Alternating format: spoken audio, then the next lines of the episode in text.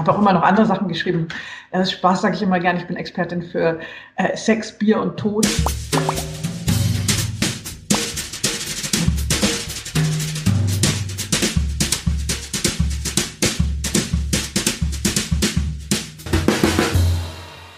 Ihr Lieben, mein Name ist Angela De Giacomo. Ich bin die Initiatorin des Wundernova Frauen Sommer und Pinkfestes, welches äh, letztes Jahr im Mai in Berlin das erste Mal stattgefunden hat. Und mein Wunsch war es im letzten Jahr, Frauen zu zeigen, die total Spaß haben an ihrem Beruf und dem, was sie tun. Und äh, eigentlich sollte das Sommerfest in diesem Jahr im, Sommer, äh, im Juni 2020 erneut stattfinden. Das steht allerdings im Augenblick wegen der Corona-Krise in den Sternen. Und deswegen habe ich beschlossen, ich stelle einige der tollen Frauen, die im letzten Jahr da waren und dieses Jahr sprechen, ähm, einfach per Videogespräch vor. Und deswegen freue ich mich sehr, dass ich heute mit Dr. Brenda Strohmeier sprechen darf. Hallo Brenda. Hallo Angela. Ähm, du hast letztes Jahr im äh, dich dazu entschieden und äh, bereit erklärt, an einem für dich persönlich wichtigen Tag, ähm, nämlich dem äh, Todestag deines ähm, Ehemannes, ähm, dabei zu sein beim Sommerfest, was ich dir hoch anrechne und hast äh, dich bereit erklärt, das Sportpanel zu moderieren. Ähm, Normalerweise, wenn du nicht beim Sommerfest moderierst, bist du Journalistin bei der Welt und Buchautorin. Und äh, zweimal habe ich dich schon in der Urania erleben dürfen. Äh, einmal, oder sagen wir es mal so, jedes Mal mit aus meiner Sicht Tabuthemen. Das eine Mal zum Thema Tod und Trauer, das andere Mal zum Thema Sex. Ähm, jetzt bist du im Augenblick wo genau? Ich sitze quasi äh, in der Wohnung meines Freundes. Äh, jetzt, wenn die Tür auf wäre, würde man sehen, wie viele Bücher er hat ähm, weil meine eigene Wohnung ist noch vermietet, weil eigentlich wollte ich jetzt äh, ganz woanders sein. So ist das halt irgendwie in Corona-Zeiten. Eigentlich hatte ich äh, gerade meinen Job aufgegeben, nach 13 Jahren Weltredakteurin, um in Marseille Französisch zu lernen, eine Wohnung zu renovieren, die ich dort gekauft habe ja, und wir hatten kurz eben das Vorgespräch gehabt und eigentlich hatte ich auch den Flug. Wir hatten dann überlegt, wie schnell das dann alles ging, ja, dass man das alles nicht mehr brauchte. Und ich hatte schon die nächste Sex Education Veranstaltung. Das ist das, warum, äh, genau, diese, warum du da warst bei der letzten Veranstaltung. Da geht es ja darum, um Sexualkunde für Erwachsene in der Urania. Und da wollte ich, das gab es einmal im Monat und es wurde gerade so total erfolgreich und ich wollte da unbedingt hin. Und dieser Flug und ich hatte mich schon eigentlich so halb darauf vorbereitet. Und dann ging dieser Flug eben nicht mehr. Und dann musste ich halt, dann bin ich wirklich noch äh, äh, gerade so aus Frankreich über alle möglichen Umwege da rausgekommen. Marseille, Paris, Frankfurt, Berlin. Zwischendurch dann von Charles de Gaulle, äh, also von Orly nach Charles de Gaulle hatte ich dann so einen Fahrer gebucht mit so einer dubiosen App, weil es halt auch Uber nicht mehr buchbar war. Und, und äh, ja, damit ich irgendwie noch nach Hause komme, beziehungsweise zu meinem Freund. Und jetzt sitze ich halt hier in Pankow was ganz schön ist, aber ja, weit weg von meinem eigentlichen Traum.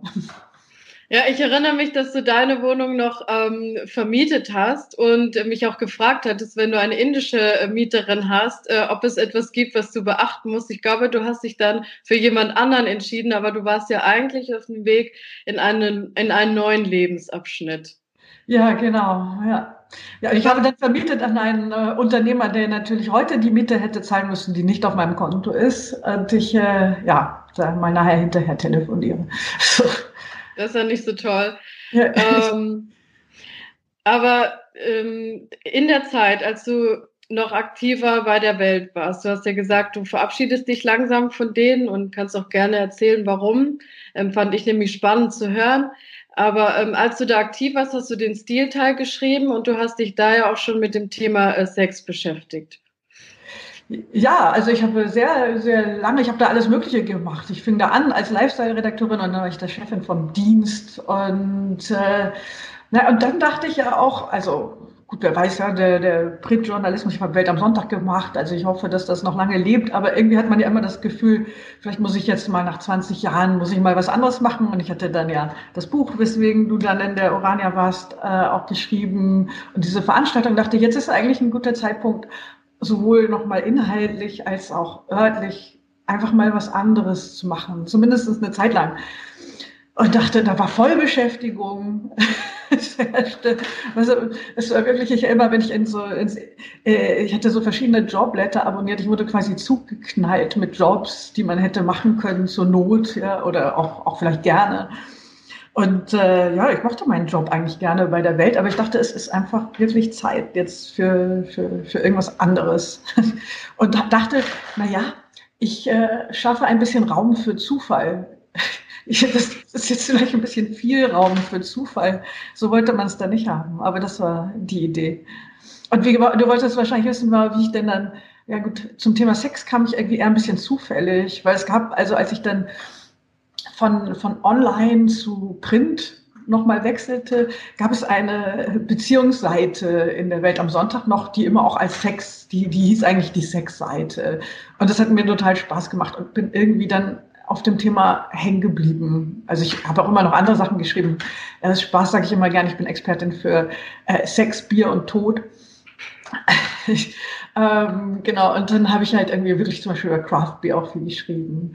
Äh, aber, aber das Thema Sex und Beziehungen, das ist mir immer erhalten geblieben. Und äh, ja, jetzt halt äh, als, als eigenes Thema äh, immer noch, hoffe ich. Also ich habe jetzt quasi nachdem die Urania leider geschlossen ist und äh, habe ich jetzt immerhin mal einen Podcast gemacht und versuche jetzt ein Sex Education Buch noch zu machen und äh, ja, also dieses Projekt weiterzuführen. Ja, sehr schön. Da, da bin ich ja sehr gespannt auf dein Buch. Ähm, das zweite Mal, dass ich in der Urania war, beide Male ja wegen dir sozusagen, ähm, war ja die Halle voll, äh, voller erwachsener Menschen äh, unterschiedlichen Alters, die sich sozusagen im Bereich Sex Education fortbilden wollten. Und ähm, du hast das ja auch sehr charmant gemacht äh, mit der Dame, mit zwei Damen auf der Bühne. Kannst du auch gleich äh, dazu sagen, wer das war. Es war ja auch sehr namhafte Damen ähm, und hast ja auch Fragen eingesammelt, anonymisiert. Und ähm, wie ist das für dich, auf der Bühne zu sitzen und über dieses ja doch ein Stück weit noch Tabuthema zu sprechen?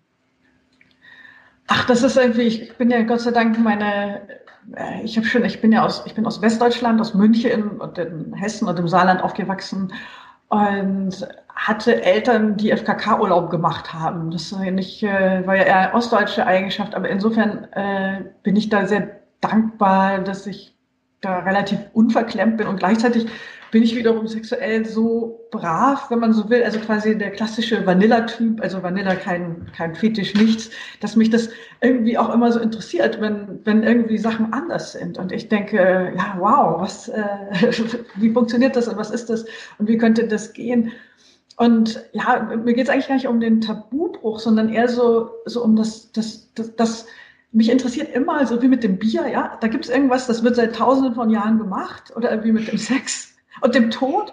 Äh, und auf einmal, A, ist es ein Thema, B, stellen wir fest, es gibt ganz viele Sachen, die wir darüber nicht wissen, äh, die, die man nicht bespricht. Und gerade die interessanten Sachen äh, bespricht man nicht. Und das war ja, du warst, glaube ich, bei der Veranstaltung nicht mit Ann-Marlene Henning, der Sexologin, und mit Jella Kremer, die ist äh, ja auch eine ein Sexcoach äh, äh spezialisiert auf Slow, Slow Sex. Sex. Genau. Ja, genau. Kann ich gerne noch erzählen, was das ist. Und die sind ja beide, die haben beide so einen ganz guten Ton darüber zu reden. Ann-Marlene Henning ist Dänin, die hat das bekannt durch diese Fernsehsendung, vielleicht Make Love. Und, äh, und, und, äh, und das ging ja äh, um Slow Sex und um, wie kann ich in einer langen Beziehung noch äh, Lust haben. Und das ist interessant, weil das ist ja auch das meist gegoogelste Ding, sexlose Ehe. Und das hatte ja so einen therapeutischen Effekt. Ne? Das ist oft bei diesen Sexveranstaltungen alleine, wenn jemand sagt, ich glaube, das Wichtigste, was an dem Abend gesagt wurde, war nicht, wie habe ich eigentlich Slow Sex, wie geht das technisch, war ja auch sehr viel Technik, was mich immer interessiert, wie macht man es denn technisch, ja, wie kriege ich einen unerregierten Penis in die Frau, darum ging es ja auch oder wie sie sagte, Jella sagte, al dente. Äh, und ähm, es ist wichtig, in dieser Form von Slow Sex geht es um, wie, wie kann ich mich mit meiner Partnerin, meinem Partner wieder verbünden. Jedenfalls, oder verbinden und verbünden. Und äh, auch wenn es nicht so total voller quasi dieser, dieser sexuellen Energie der ersten Begegnung ist, sondern wie kann ich eine andere Form von Sexualität finden.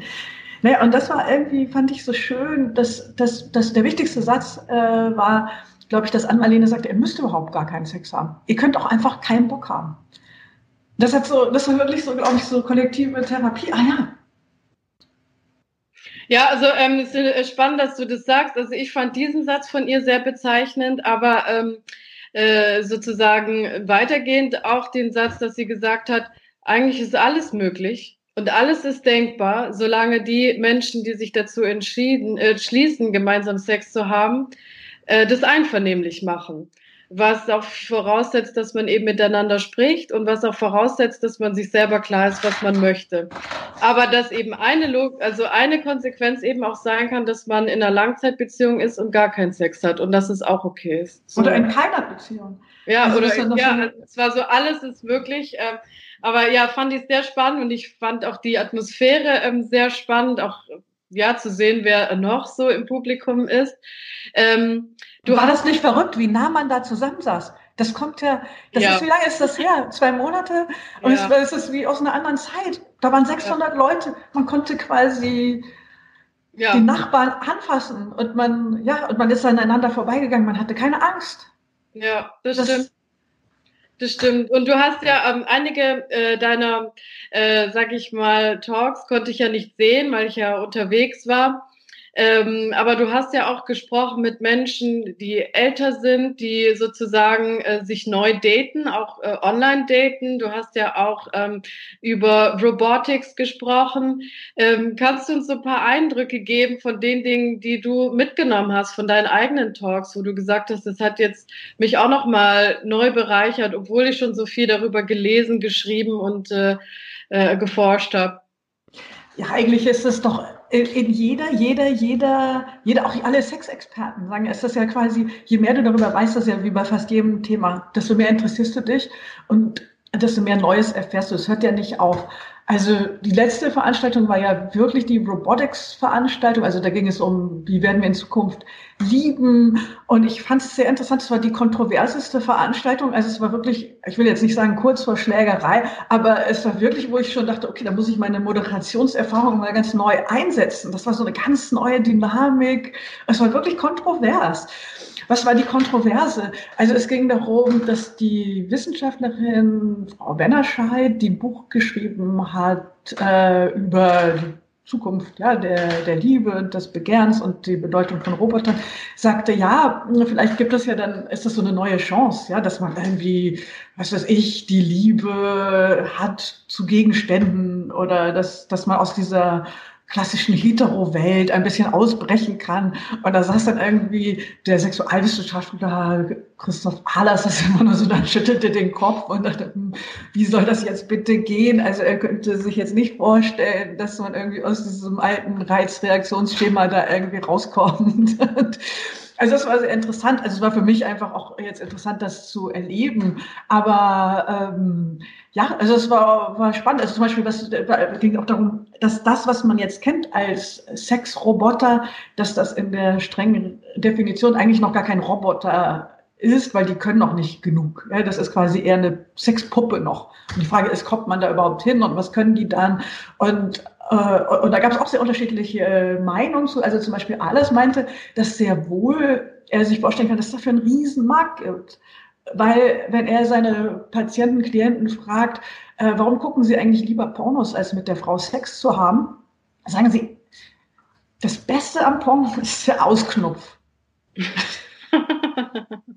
Was soll das bedeuten?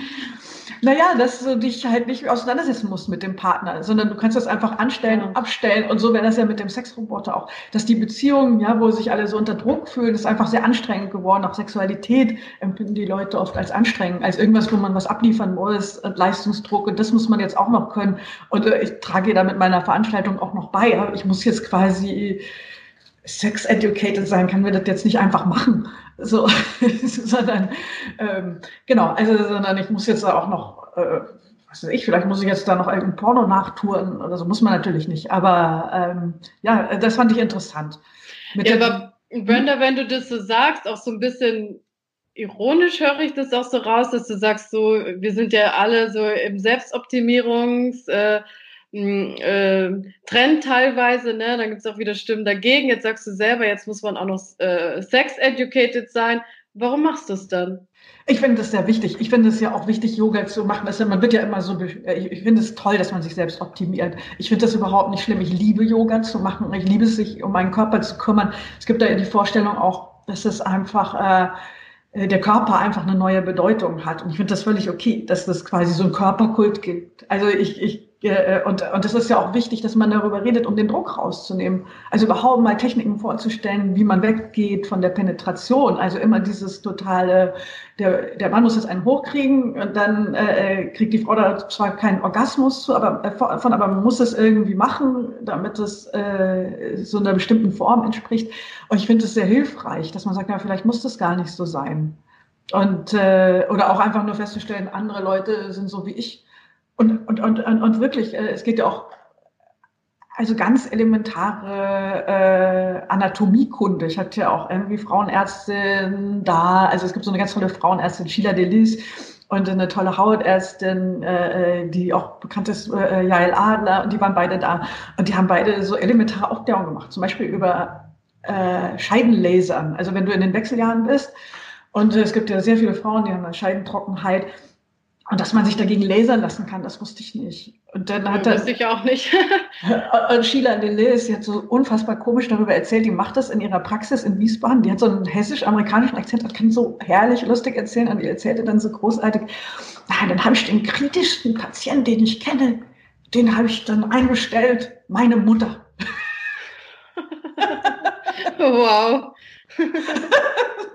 Mutter war zufrieden und dann hat sie gesagt, okay, das taugt was. und, ähm, und sie beschrieb dann, dass danach die, die Haut, die, die wird, wenn dann die lasert, ich kann dann wieder Flüssigkeit produzieren und es fühlt sich aber aus Männersicht tuffiger an. Okay, was auch immer tuffiger ist, aber ähm, und so ähm, ferner von diesen ähm, sehr körperlichen Sachen, ähm, hast du auch Soziologen und so bei dir? Also ich zum Beispiel ähm, folge ja auch ähm, Esther Perel, die kennst du ja sicher auch, ja, ähm, eine Belgierin meine ich, die sich ja ähm, auch zu den Themen ähm, in Talks ausgelassen hat. Und ich hoffe ja sehr, dass du sie vielleicht uns auch mal auf die Bühne bringst, äh, nach Deutschland, nach Berlin. Ich dachte, die sei, ist sie nicht Israelin oder Amerikanerin? Oder die hat auf jeden Fall so ein Leben zwischen Israel und den USA. Ihr letztes Buch spielt immer in Deutschland, Israel und den USA. Also insofern ja, nagel mich nicht fest, vielleicht ist sie keine Belgierin. Ich, ich dachte, ähm, weil sie sagt, glaube ich, in einem ihrer Talks, so, äh, weil ich Französisch äh, einen Akzent habe, denken sie bestimmt, ich sei Französin und pro Affäre. So ist, glaube ich. Aber, nicht dumm stellen. Du hast völlig recht. Die ist belgische Psychotherapeutin, polnisch-jüdische Abstimmung. Also ein, ein, eine World Citizen, sage ich dazu. Eine, Absolut. Ja. ja. Aber ähm, genau, und äh, was ich an ihr äh, so faszinierend finde, und da wollte ich gerne noch deine Meinung zu hören, ist, ähm, ob du da auch ähm, solche Stimmen hast. Sie sagt ja viel, ähm, äh, es gibt ja diese Phase, wo man äh, zusammenkommt und das Zusammenkommen als Paar, wo man verheiratet ist, ist ja äh, in der Regel für sehr lange ausgedacht. Ähm, also für lebenslang ja, ja. in der Regel. Und je nachdem, wann man in diesen Zustand kommt und geheiratet hat, kann der ja sehr lange gehen. Und ähm, äh, und äh, aber dieses, was auch wichtig ist für Sex, ist ja auch dieses leidenschaftliche und Passion und das ist ja ein sehr äh, kurzes äh, Lebensgefühl. Immer wieder mhm. taucht es auf und da äh, spricht sie über das Spannungsverhältnis. Hast du äh, dazu auch ähm, Gesprächspartner gehabt? Es geht ja immer wieder um das Thema, weil es ja so wichtig ist, ja, wie, wie kann ich denn Sex in einer langen Beziehung irgendwie überhaupt noch haben und vielleicht sogar so, dass er noch interessant ist.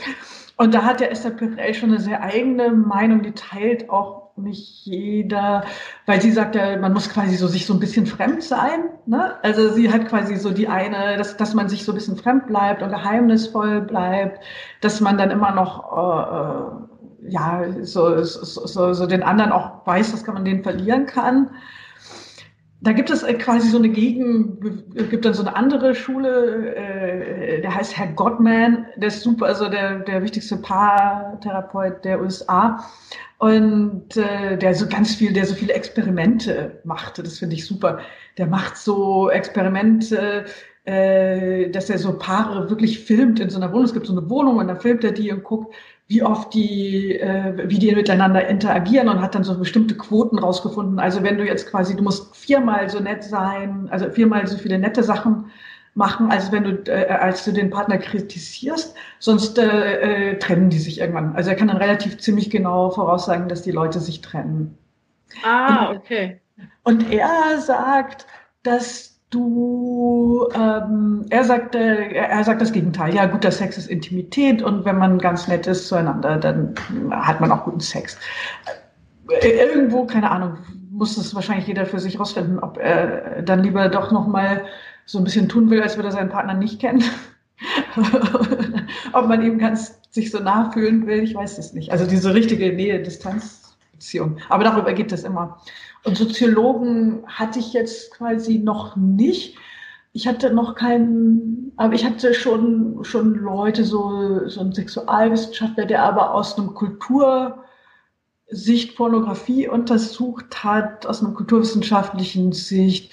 Und das war auch sehr interessant. Also der hatte dann halt eine andere Sicht auf Pornografie und hatte dann zum Beispiel bei Pornografie gesagt, ja, dass er das, das fand ich ganz interessant. Also das ist eigentlich, warum gibt es eigentlich keine Untersuchung darüber, über die positiven Effekte von Pornografie? Also deswegen wissen wir darüber nichts. Weil mhm. die Wissenschaft immer automatisch die Frage stellt, welche negativen Effekte hat Pornografie? Und du könntest ja eigentlich auch davon ausgehen, Alexander Korte heißt der Mann, äh, äh dass zum Beispiel Pornografie, du lernst was, ja, an Techniken, du enthemmst dich, bist vielleicht einfach auch nur angeregt oder äh, gerade für homosexuelle Jugendliche, die sehr viel Pornografie gucken, ist das für die eine Bestätigung, dass das schon okay ist so und dass man da auch Sex haben kann und darf. Äh, ja, das, das fand ich interessant. Also ja, Soziologen, klar, wenn es noch einen Soziologen gibt, nehme ich natürlich. Oder Esther, Esther Perel, da würden wir auch mal irgendwie eine Veranstaltung machen, die nicht äh, äh deutsch ist. Also für Esther Perel würde ich, äh, ja, finde ich super.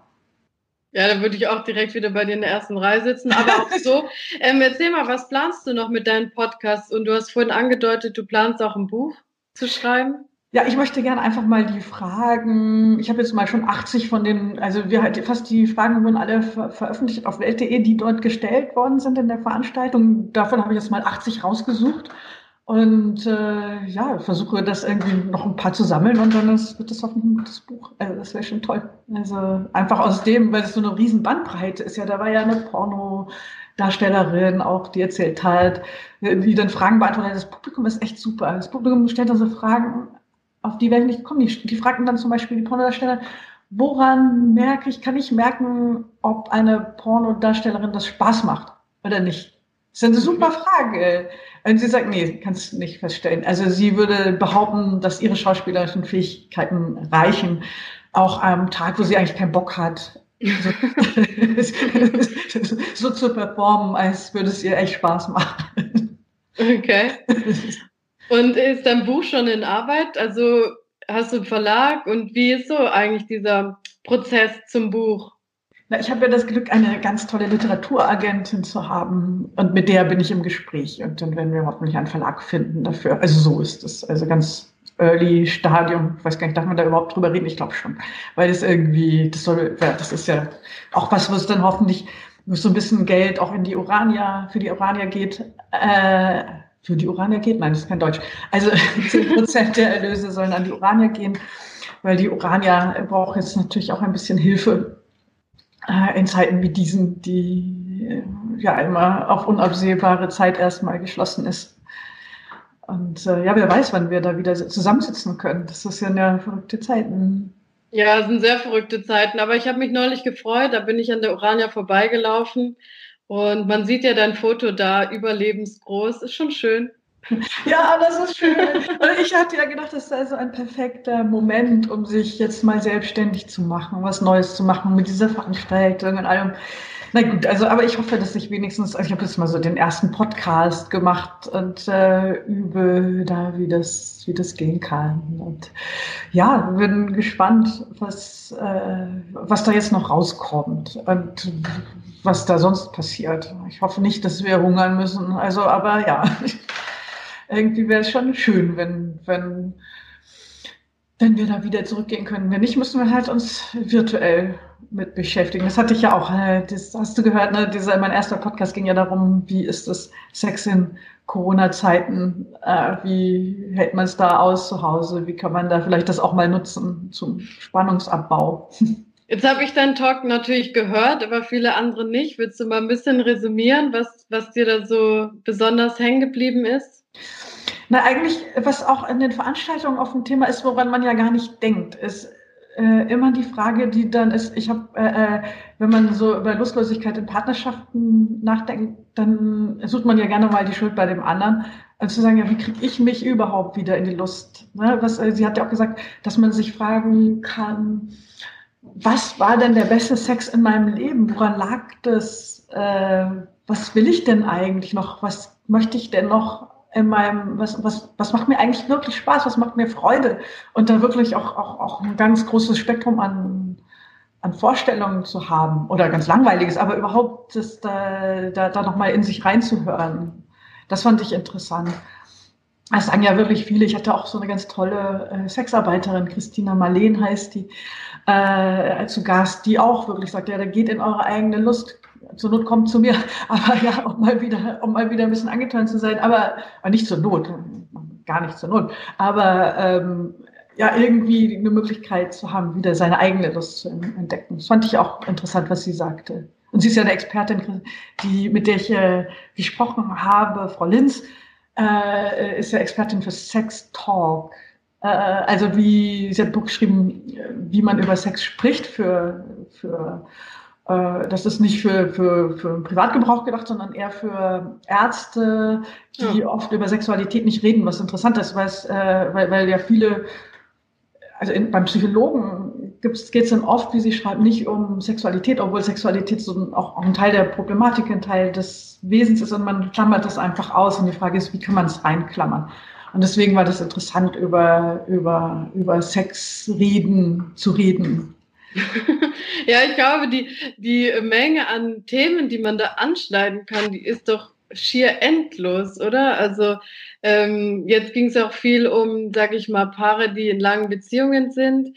Und ähm, es ging ja, so höre ich zumindest raus, auch viel um unseren Kulturkreis hier, aber wir, es gibt ja dann noch die Jugendlichen, dann gibt's ja Sex ähm, und die Art und Weise, wie es gesehen wird in verschiedenen Ländern, in verschiedenen Kulturen. Ich könnte mir da äh, viele Sachen noch vorstellen, von denen ich hoffe, in deinem Podcast zu hören. Ja, es ist ja, ja arrangierte Ehen, ähm, ja, du bist ja für den Indien, das ist ja wirklich ein interessantes Thema. Also arrangierte Ehen, ähm, die Rolle der Religion und Sexualität. Allein wenn ich an Indien denke, ja, es ist irgendwie so ähm, ein Land, in dem ich ja viel bin. Das ist ja einerseits das Land, in dem Kamasutra entstanden ist und andererseits ein Land, wo ähm, Sexualität ja offen gar nicht äh, irgendwie angesprochen wird. Also und in Filmen, Bollywood-Filmen, eine der größten Industrien, ich glaube sogar größer als Hollywood. Ähm, die äh, erotischsten Szenen, die sind irgendwie, wenn der Schauspieler und die Schauspielerin sich begegnen und dann regnet's und dann hängt ihr Sari, ist bisschen enger anliegend und ja, und dann ist auf einmal ist dann Baum oder irgendein Gegenstand und dahinter verschwinden die und aber die, die küssen tun die nicht, ne? Die haben die, die küssen noch nicht mal, oder? Darf man küssen mittlerweile? Ich überlege gerade, ich schaue leider nicht so viele, also die ultra kitschig Bollywood-Filme schaue ich leider nicht an und die neueren, ja, ich glaube, so Andeutungen davon gibt's schon. Aber es ist ja total spannend. Also ich freue mich jedenfalls auf viele, viele deiner Talks ähm, in deinem Podcast. Also allein zu hören, was machen die Japaner? Was machen die, weiß ich nicht, Lateinamerikaner, was äh, und äh, weiß ich nicht, ich was ja passiert woanders? Also, ja, erzähl mal, Frankreich. Naja, ich war ja wirklich, ich habe so ein Pech, ehrlich gesagt. Ich habe auch irgendwie Wochen, also ich, die Wochen, die ich noch in Frankreich in Quarantäne dann saß, habe ich irgendwie so eine tolle Wohnung gehabt, die ich dann hinter mir gelassen hatte. Weil in meine eigene Wohnung konnte ich noch nicht, weil die renoviert wird und Handwerker fand ich auch nicht. Also guckte ich irgendwie, in, ich saß in dieser tollen Airbnb-Wohnung, äh, die, die riesig war und äh, weil ich so viel Besuch bekommen sollte mit Gästezimmern so. Natürlich alle Flüge, die meine Freunde gebucht hatten, konnten sie sich ja, in die Haare tun. Jedenfalls habe ich irgendwie dann, saß ich da mm, und guckte irgendwie aufs Meer und heulte. Aber bevor ich irgendwie anfing zu heulen, hatte ich noch eine Woche Sprachschule. Und allein das war schon so großartig. Morgens um neun stehst du da in so einer Runde, ich noch total verschlafen und verquollen. Und du, ach, ich, zufällig, ich sitze hier am Schreibtisch, hast du, machst du dann im, im Wechsel mit wildfremden Schotten und ich weiß nicht, was da alles ist, äh, machst du so Liebesgedichte und stehst da so, äh, äh, genau. Je, je suis, äh, je suis, comme je suis, je suis faite comme ça. Und so eine Frau, die über ihre Leidenschaft berichtet, ja. Und sagt, ich bin halt jemand, der liebt, ja, der, der dazu gemacht ist. Je suis faite pour plaire. Ich bin dazu gemacht, um zu gefallen. Und, und dann beschreibt sie ihren Körper und so ist alles nicht mehr so toll. Aber eigentlich, sie ist einfach für die Liebe gemacht. Und da stehst du morgens um neun und machst es mit verteilten Räumen, äh, Verroll, äh, Rollen und sagst da, aimé, aimé, lauter, aimé, aimé. Und selbst dann, was weiß ich, im Kino, die Charles de Gaulle Doku, äh, wo es ja darum geht, der wieder große Widerstandskämpfer, totaler Kitsch, fängt an mit einer Sexszene mit seiner eigenen Frau. ich so, okay, das ist genau der Ausschnitt in die, von der großen Geschichte von Charles mit dem fangt ihr an. Aber es ist, man muss ja seine Prioritäten richtig legen. Es ist schon irgendwie auch nett. Ja. Also. Also ich kann mir das richtig schön vorstellen, wie du da morgens um neun stehst oder sitzt und äh, dann geht's los. Aber es klingt sehr leidenschaftlich und wunderschön. Ja. Und dein Französisch klingt auch sehr schön. Ich könnte dir jetzt auch auf Französisch folgen, aber ich könnte dir dann leider nicht antworten. Je ne parle pas français. ich verstehe es auch besser, als ich spreche. Aber ja, ich finde wirklich, äh, es ist eigentlich so schön da in Marseille und ich würde so gerne da wieder hin. Aber irgendwann geht es hoffentlich wieder. Bald bald. Ja. und dann muss ich wieder arbeiten, wenn ich dann irgendwie, wenn ich wieder hin kann, wahrscheinlich. Arbeiten also, an der Wohnung oder arbeiten an dem Buch? Arbeiten an irgendwas, womit man dann Geld verdient. Irgendwann muss man ja wieder Geld verdienen, hilft ja nichts. Ja. Das, ja, irgendwas wird mir schon einfallen, aber ja. Bist du denn eigentlich ein bisschen nervös, wenn du daran denkst, jetzt wieder ein Buch zu schreiben? Also das erste Buch, was ich gelesen habe, äh, zufällig auch hier habe. Ha. also nur über seine Leiche heißt das, wie ich meinen Mann verlor und verdammt viel übers Leben lernte. Äh, ein sehr schönes Buch, äh, das mir sehr geholfen hat. Aber wenn du sozusagen das als Erinnerung hast, als dein erstes Buch, das du geschrieben hast und jetzt sozusagen dich daran setzt, das zweite zu schreiben, vermischt sich das irgendwie oder kannst du das gut trennen? Also ich habe ja Gott sei Dank davor, das ist nicht so wichtig, deswegen hast du es nicht hier auf dem Schirm. Ich hatte ja schon über Berlin relativ viele Bücher geschrieben, also meine Doktorarbeit, aber auch mehrere andere Sachen und so. Also ich bin es gewohnt, ziemlich viele Buchstaben loszuwerden und eigentlich macht mir das Spaß. Ich möchte auch gerne ein Buch über Marseille schreiben, wie auch immer das aussieht, was jetzt ja leider auch auf Eis liegt. Ähm, Ach, ich weiß nicht, davor habe ich vielleicht ein bisschen Respekt. Aber jetzt zum Beispiel diese Fragen, das macht ja total Spaß. Also einfach Leute auszufragen, nochmal, noch mehr Sexfragen zu sammeln, ist doch schön. Also. Ja, ein bisschen Unrecht tust du mir, denn ich habe ein anderes Buch von dir gelesen, nämlich oh, ähm, du bist ja auch Stadtexpertin. Ich weiß nicht genau, wie man das nennt, aber ich habe deinen Berlin-Code. Deinen Berlin-Code habe ich gelesen. Verzeih. Vielleicht kannst du dazu ja auch kurz was sagen. Du bist ja Expertin in, ich weiß nicht, wie sich das nennt, aber Städte. Stadtsoziologie, ja. Genau, Stadtsoziologie und du hast ja ein tolles Buch auch geschrieben, stimmt, ähm, der Berlin-Code und wie man hier richtig ankommt und was es hier zu beachten gibt. Ach stimmt, verzeih, das darüber kennen wir uns ja eigentlich auch überhaupt nicht, über, über den, den, den Mensch, mit dem ich ein Buch davon zusammen geschrieben habe. Ähm, stimmt. Alexander ja. Wolf von Außergewöhnlich Berlin. Genau. Ja, ähm, ja aber ähm, Ganz kurz zu dem Buch, das, also sozusagen dieses nur über seine Leiche. Das ist ja ein Buch, ähm, ich weiß nicht, ob ich es dir erzählt habe, das habe ich ja ähm, gelesen in Hongkong, ein paar Monate bevor mein Vater verstorben ist. Und das ist ein Buch, das ich sonst eigentlich nicht aus dem Regal nehmen würde, weil es geht um Trauer und Tod und äh, du schreibst es ähm, aus deiner Sicht als Witwe, du hattest deinen Mann verloren ich glaube vor vier Jahren. Und ich habe es gelesen, weil du es geschrieben hast. Und das hat mich sehr ergriffen, obwohl du es ja sehr humorvoll schreibst. Und ich weiß noch die Stimmung in Hongkong. Ich war im Hotel und ich habe es fertig gelesen und weggelegt und ja, mit so einem Kloß im Hals. Aber ähm, mit einer neuen Erfahrung. Und wenige Monate später konnte ich dein Buch ja sehr gut anwenden, ähm, weil ich dann selber in der Situation war. Du hast das Thema Trauer ja auch thematisiert, auch in der Urania. Woher kam das? Und ähm, hat das jetzt nachgelassen, dass du darüber sprichst, oder ist es dir immer noch sehr wichtig? Also mir ist es sehr wichtig. Ähm, ich habe auch irgendwie, ich, man hat ja so Trauerschübe eher. Also ich hatte dann zum Beispiel in Frankreich, habe ich meinen Mann sehr vermisst aus irgendeinem Grund, wenn man so alleine in der Wohnung auf einmal, ich saß dann ja alleine irgendwie in so einer Mansarde mit Meerblick und auf einmal war dann wieder Zeit und die Trauer, die kommt dann mal, wenn sie ein bisschen Platz hat und Zeit hat und da war auf einmal wieder Platz fürs Trauern ja, und dafür zu vermissen in seiner, in seiner, in seiner Art. Ähm, ja, ich, äh, ich trete da immer noch gerne drüber und es ist natürlich jetzt ein großes Thema. Wenn hier auf einmal Tausende von Leuten sterben, ist ja der Tod äh, auf einmal ganz präsent und äh, auch, auch die Auseinandersetzung mit dem eigenen Tod. Ich finde es jetzt zum Beispiel ganz hilfreich, weil ich nicht so viel Angst habe davor. Jetzt habe ich natürlich gesehen, wie das ist. Mein Mann war irgendwie intubiert, der hatte eine sehr lange Krankheit, die damit dann endete, dass er auf der Intensivstation starb und künstlich beatmet wurde. Das heißt, ich, will wirklich nicht intubiert werden. Äh, andererseits weiß ich, dass man äh, mit genug Morphium das schon irgendwie schafft, auch auf die andere Seite. Also ich, ich, ich, ich weiß nicht, also ich habe irgendwie vielleicht noch vor dem Akt des Sterbens Angst, aber vor dem Tod habe ich nicht so viel Angst. Und das ist ja vielleicht eine hilfreiche Erfahrung fürs, fürs Leben, auch um, um, um leben zu können.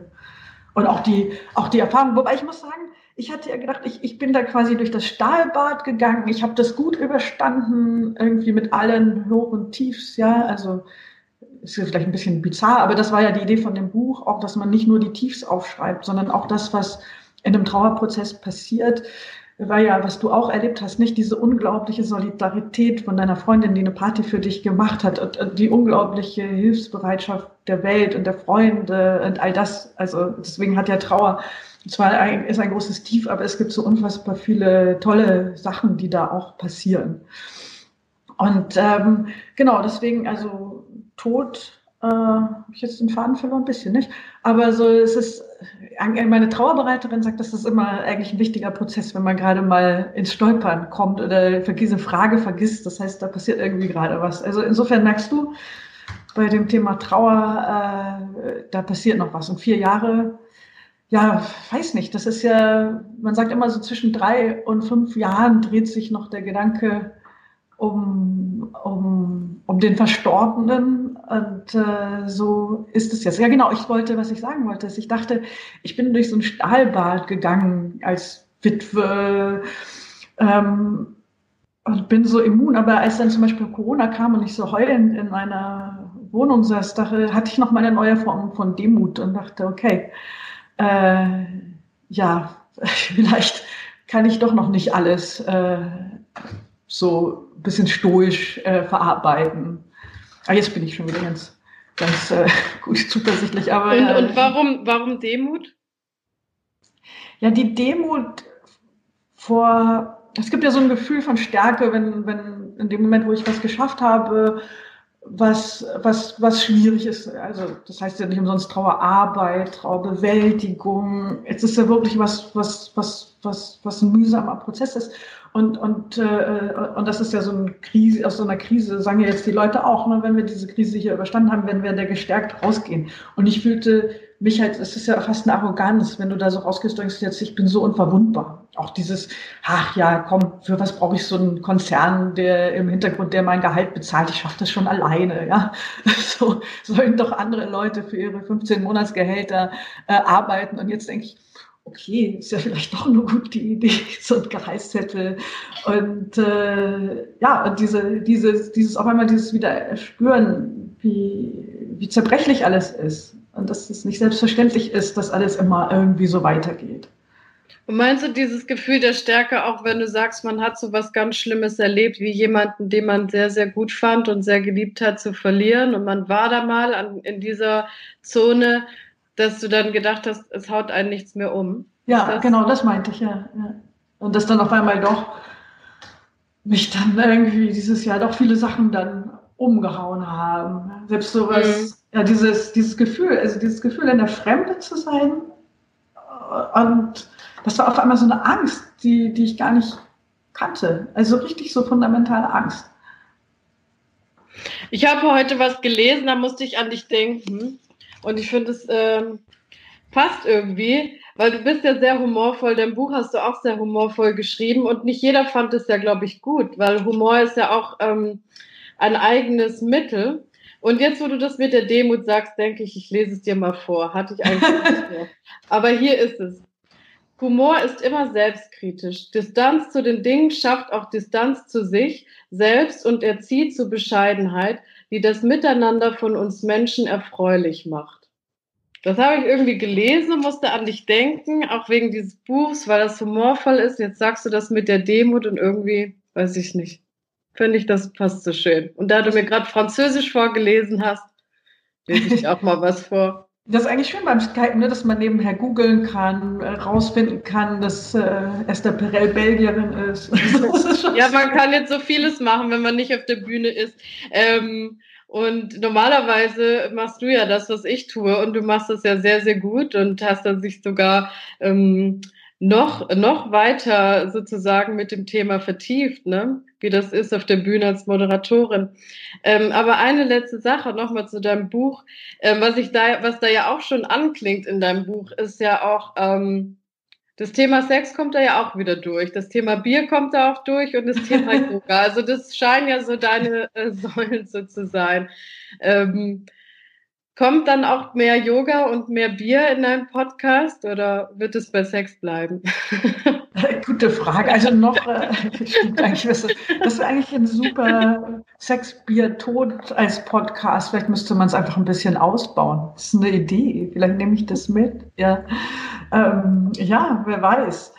Äh, es ist ja äh, das Buch, nicht? Also das hat ja die Idee gehabt, das, das Witwenbuch war ja die Idee, 100, äh, äh, die, die, die ursprüngliche Idee war, eigentlich wollte meine Literaturagentin, dass ich was anderes schreibe. Und dann kam wir aber irgendwie auf die Idee, was, was, was eigentlich mein Thema ist, was ich gerade zu sagen habe. Und dann sage ich, ja, ich gehe hier gerade durch so eine krasse Zeit und ich lerne dabei so viel. Und das ist ja ein Buch darüber, was, was lerne ich quasi als Witwe. Ja, 30 Dinge. Der Arbeitstitel war immer 30 äh, Dinge, die ich gelernt habe nach dem Tod meines Mannes. Ja, keine Ahnung. Vielleicht äh, muss man irgendwie, äh, und jetzt wieder Sex Education, irgendwie interessiert mich ja, und, und Berlin ging es ja auch darum, wie lerne ich Berliner zu sein. Mich interessiert ja immer was zu lernen und zu wissen. Also vielleicht ja, müsste man, das kann man das irgendwann mal zusammenfassen in, in, in so Lektionen über Sex, Bier und Tod. und Yoga. Und Yoga, ja. Ach, meine Liebe, ich könnte weiter stundenlang mit dir so sprechen. Ähm, aber wir wollen ja beide auch Karfreitag irgendwie feiern. Das ist ja, wie gehst du den Karfreitag noch an? Ist das ein besonderer Tag für dich? Ach, ich bin ja so atheistisch. Aber ich habe immer so ein bisschen ein schlechtes Gewissen, dass ich jetzt irgendwie denke, ach, eigentlich würde ich gerne ein bisschen arbeiten. Vielleicht gehen wir aber doch einfach spazieren. Was machst du? Ja. Ist ein stiller Freitag, ich weiß nicht. Vielleicht mit der Familie telefonieren. Ja, auch immer gut, ja. Ja. Aber so auf, auf jeden Fall nicht tanzen heute. Ich gehe nicht aus tanzen. Nee, tanzen dürften wir auch an einem normalen Tag nicht. Nee, ähm, ehrlich gesagt, ich habe heute ähm, ja einen äh, Talk mit einer Holocaust-Überlebenden äh, gepostet und mhm. ich glaube, den schaue ich mir nochmal ganz in Ruhe an. Den fand ich nämlich schön. Ich habe heute Morgen auch kurz mit ihr telefoniert. Mhm. Ähm, sie ist in Israel und äh, darf ihre Familie nicht sehen. Und ja, vielleicht lasse ich mich davon nochmal berieseln und dann rufe ich meine muntere italienische Rasselbandenfamilie an und gucke mal, was die so machen. schön. ja. Das war schön. Danke fürs Anrufen. Danke für, für deine Zeit. Gerne. Bis bald. Bis bald. Mach's gut. Tschüss.